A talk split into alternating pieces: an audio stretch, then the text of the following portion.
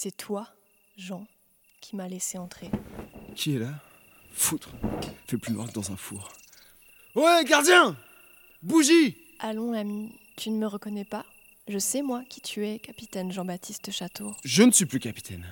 La Régence a saisi mon navire et ordonné sa mise à feu. Jean-Baptiste Château, tout court. Plus capitaine. Rescapé. Rescapé? Tu n'as pourtant pas fait naufrage Qui que vous soyez, foutez-moi le camp. Gardien J'étais à Tripoli quand toi et tes hommes êtes entrés dans la rade. Je t'attendais. Le grand Saint-Antoine était reconnaissable entre tous. Pas le frêle esquif des caravaneurs ordinaires, un bâtiment majestueux. Une flûte. Hollandaise, oui, et de fort tonnage. Assuré pour 5000 livres. Je suis entré dans la marine marchande en 1715.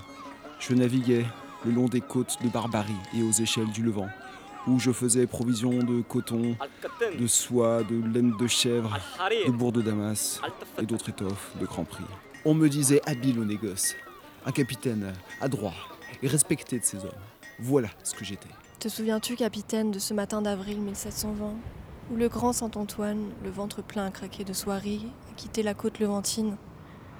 Tu tenais la barre, j'étais tout contre toi. Pouvais-tu sentir mon souffle dans ta nuque Bon Dieu, de bordel, de foutre, mais qui êtes-vous à la fin? Celle qu'on appelle la Grande Pitié. Que dis-tu? Je suis Hélène de Troyes, que l'orgueil des hommes a arrachée à sa patrie. Assez Silence Pauvre capitaine Château, parti au Levant quérir quelques toises de drap fin. C'est la peste que tu as ramenée dans tes cales. Mais je ne t'ai pas reconnu. Aucun de nous. Cela faisait des siècles. Le temps m'a semblé long durant la traversée.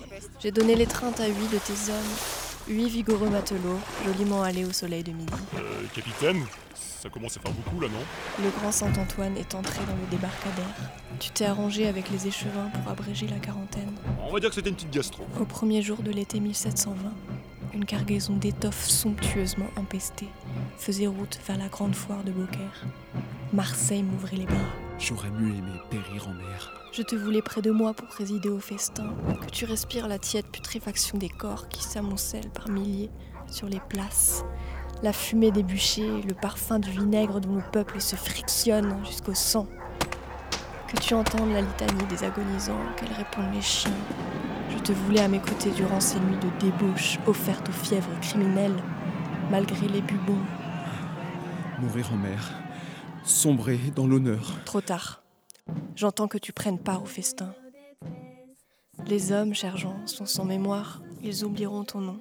À peine se souviendra-t-on qu'un jeune aventurier épris de fortune ramena la peste au creux de ses draps. Mais nul n'oubliera le spectacle grandiose que nous offrîmes au monde cet été-là.